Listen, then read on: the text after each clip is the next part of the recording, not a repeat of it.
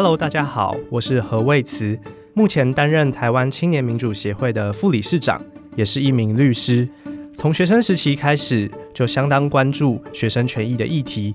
今天担任这集少年报道者“谁来读新闻”的客座总编辑，让我带你们认识关于校园民主参与的四个关键字。在开始今天的主题前，想先问问我们的大小听众朋友们：如果你现在就读的是国中或国小，那今天法律如果规定以后学校在讨论学校重要的议题上面，一定要邀请学生代表参加，要让老师们也可以听到学生的声音，一起讨论学校的重要大小事，你支持吗？你会想要参加吗？今年五月二十九号，立法院三读通过国民教育法的修正草案，也就是从今年九月开始的这个学期，国中小的校务会议依照法律的规定，就应该要邀请学生代表能够列席校务会议。这项改变，其实在学生、在老师甚至校长之间都引起了很多的讨论。支持的人认为，学生参与校务会议可以让学生的意见直接被学校听见。过去呢，可能老师说了什么，学生只能遵守。但现在有这样双向互动的机会，也让老师们也能听到学生的声音。但也有反对的人认为，校务会议多半讨论的事情跟学生没有那么直接有关，而且国中小的学生并不一定那么了解老师们在讨论的议题。那也不知道如何发表意见才是适合的，所以他们认为校务会议让学生代表参与好像没有那么适合。听完这些正反的意见，你支持校务会议里面有学生代表吗？那我们就从四个关键字来思考看看关于校园民主参与这件事。第一个关键字是儿童表意权。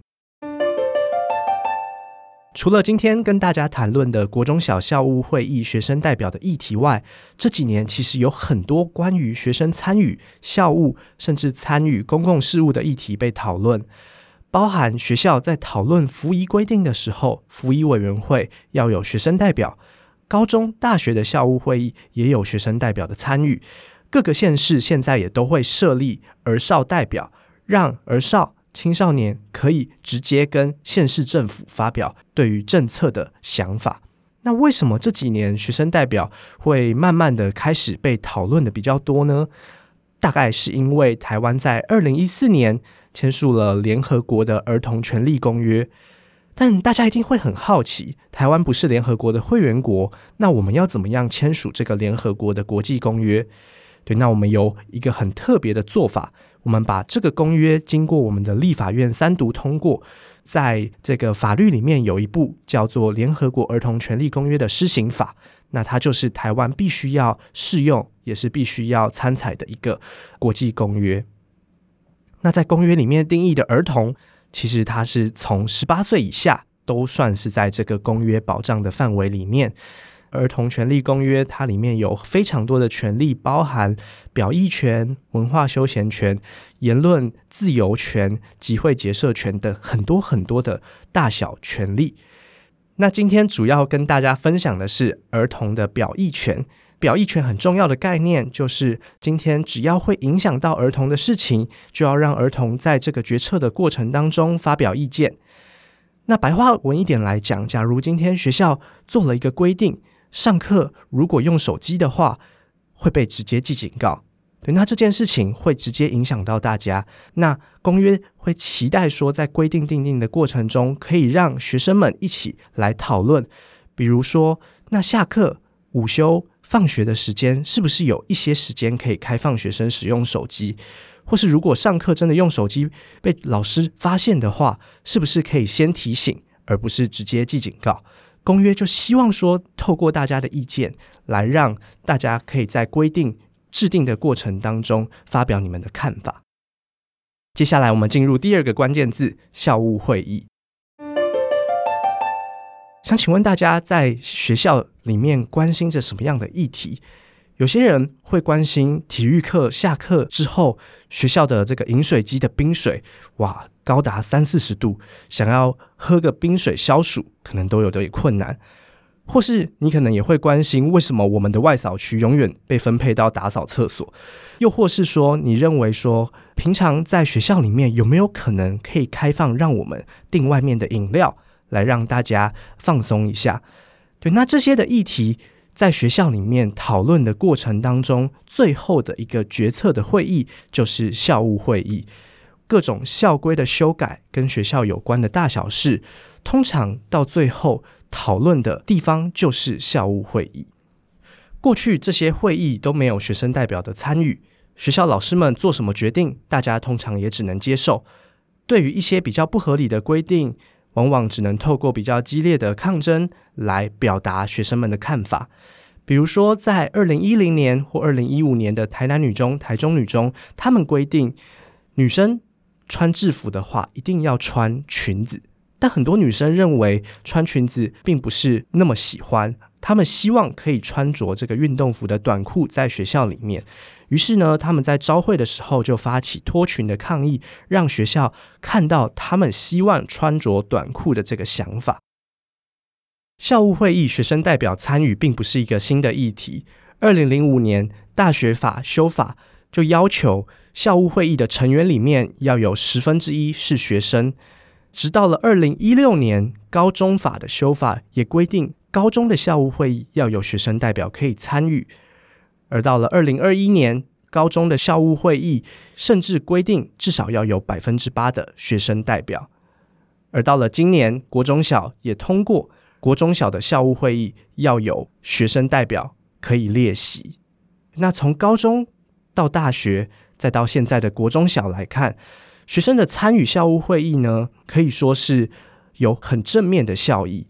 那有学生参与的校规修订呢，学生未来也比较能够共同来服从这个由师生共同定出来的规则。举一个例子，高雄的小港高中，他们就在前几次的校务会议废除了学校每天早上会开的这个朝会。对，那在朝会的过程中，大家觉得好像。这么早的时间，大家精神不好，有时候天气很热，甚至有空气污染。对，那希望转变招会的形式，透过其他的方式来让学校传达这些的意见。回到这次国民教育法修法的讨论，这次国民教育法让国中小的校务会议要有学生代表能够列席，但列席并不能够参与议案的表决，而提案也并不受保障。发言可能也需要经过主席同意。很多人认为练习可能并不能发挥太多实质的效益，可能只能让学生去观摩整个校务会议的开会的过程。但在这个过程当中，或许让学生有机会看到老师们、看到家长们怎么样去讨论学校的议题，也会让学生能够去思考。在未来，如果要在校务会议上面提案的话，可以怎么样让学校听到自己的声音？先求有，再求好。相信不久的将来，国中小也可以跟上高中、大学的脚步，让学生代表变成出席的地位，席次的比例也能够越来越高。接下来，我们进入第三个关键字：学生自治。学生自治。在高中法跟大学法里面都规定，高中跟大学必须要有学生自治组织，有些学校叫学生会，有些学校叫班联会。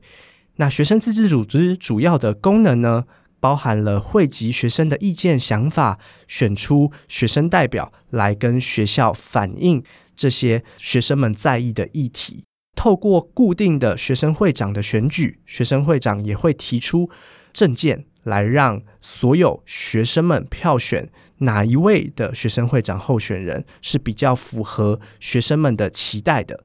那当选之后，学生会长也应该要努力的去实践他的政见，积极的在各项会议上面跟学校表达学生们的想法。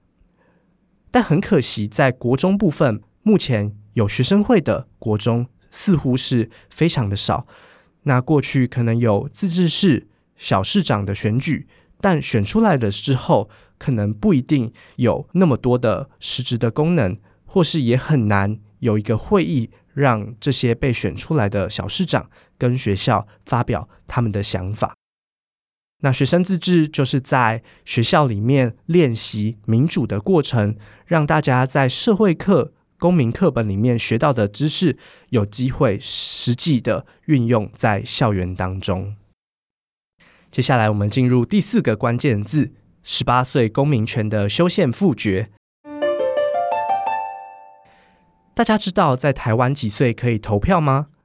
答案是十八岁可以投公投票，决定国家未来的政策方向；而二十岁呢，可以投选举票，选举总统、市长、议员等候选人。目前台湾的成年年龄是规定在十八岁。十八岁的青年在民法上或是在刑法上面都要负担完全的责任，也要尽完整的义务。但很多人会很好奇，十八岁一个成年的公民，他为什么没有选举的权利呢？因此，在去年的十一月二十四号，我们台湾进行了十八岁公民权的修宪公投。那我们希望说，可以让选举的年龄从二十岁下修到十八岁，但很多人认为十八岁的年轻人还不够成熟，甚至才高中毕业，真的有能力去选出谁来当我们未来的总统候选人吗？但是换个角度想，在现在高龄化的社会里面，我们的老年人口越来越多，我们是不是也应该要有更多的年轻人一起参与？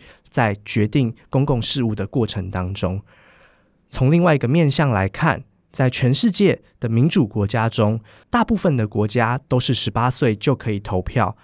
十八岁的青少年可以透过选举来表达他们对于国家未来的一些期待跟想象。但很可惜的是，在去年的十八岁公民权的修宪复决，并没有通过这个相当高的修宪门槛，因此。我们现在台湾的投票年龄还是定在二十岁，希望在未来或许这个议题也还有机会再被社会大众再讨论一次。今天的四个关键字主要带大家来认识校园的民主参与。从学生参与的角度来看，我们可以发现，当今天决策有了学生一起投入、一起提出意见，可以让决策的品质。让决策的效果更好，让学生也更愿意遵守学校老师跟自己一起定出来的规定。那国中校务会议开放让学生代表一起参与，其实就是校园民主参与很重要的一步。也很希望在学校里面的老师结合公民课、社会课的一部分，让学生一起来思考。在学校里面有哪些事情是可以在校务会议上面提出的？可能很多老师、家长会有一点担心，认为学生的参与真的有用吗？或是担心学生会不会在会议上捣乱？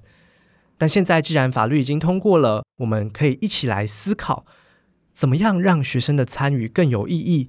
不管是透过事前的课程。甚至是在校务会议最后留一点时间，让学生代表可以发表一些看法，用鼓励的方式，让学生们也有机会在提案或是在发言的过程当中被肯定。当这样的文化建立之后，或许未来在国中甚至国小，大家会越来越勇于发表自己的意见或想法，也让大人听到属于青少年、属于大家的声音。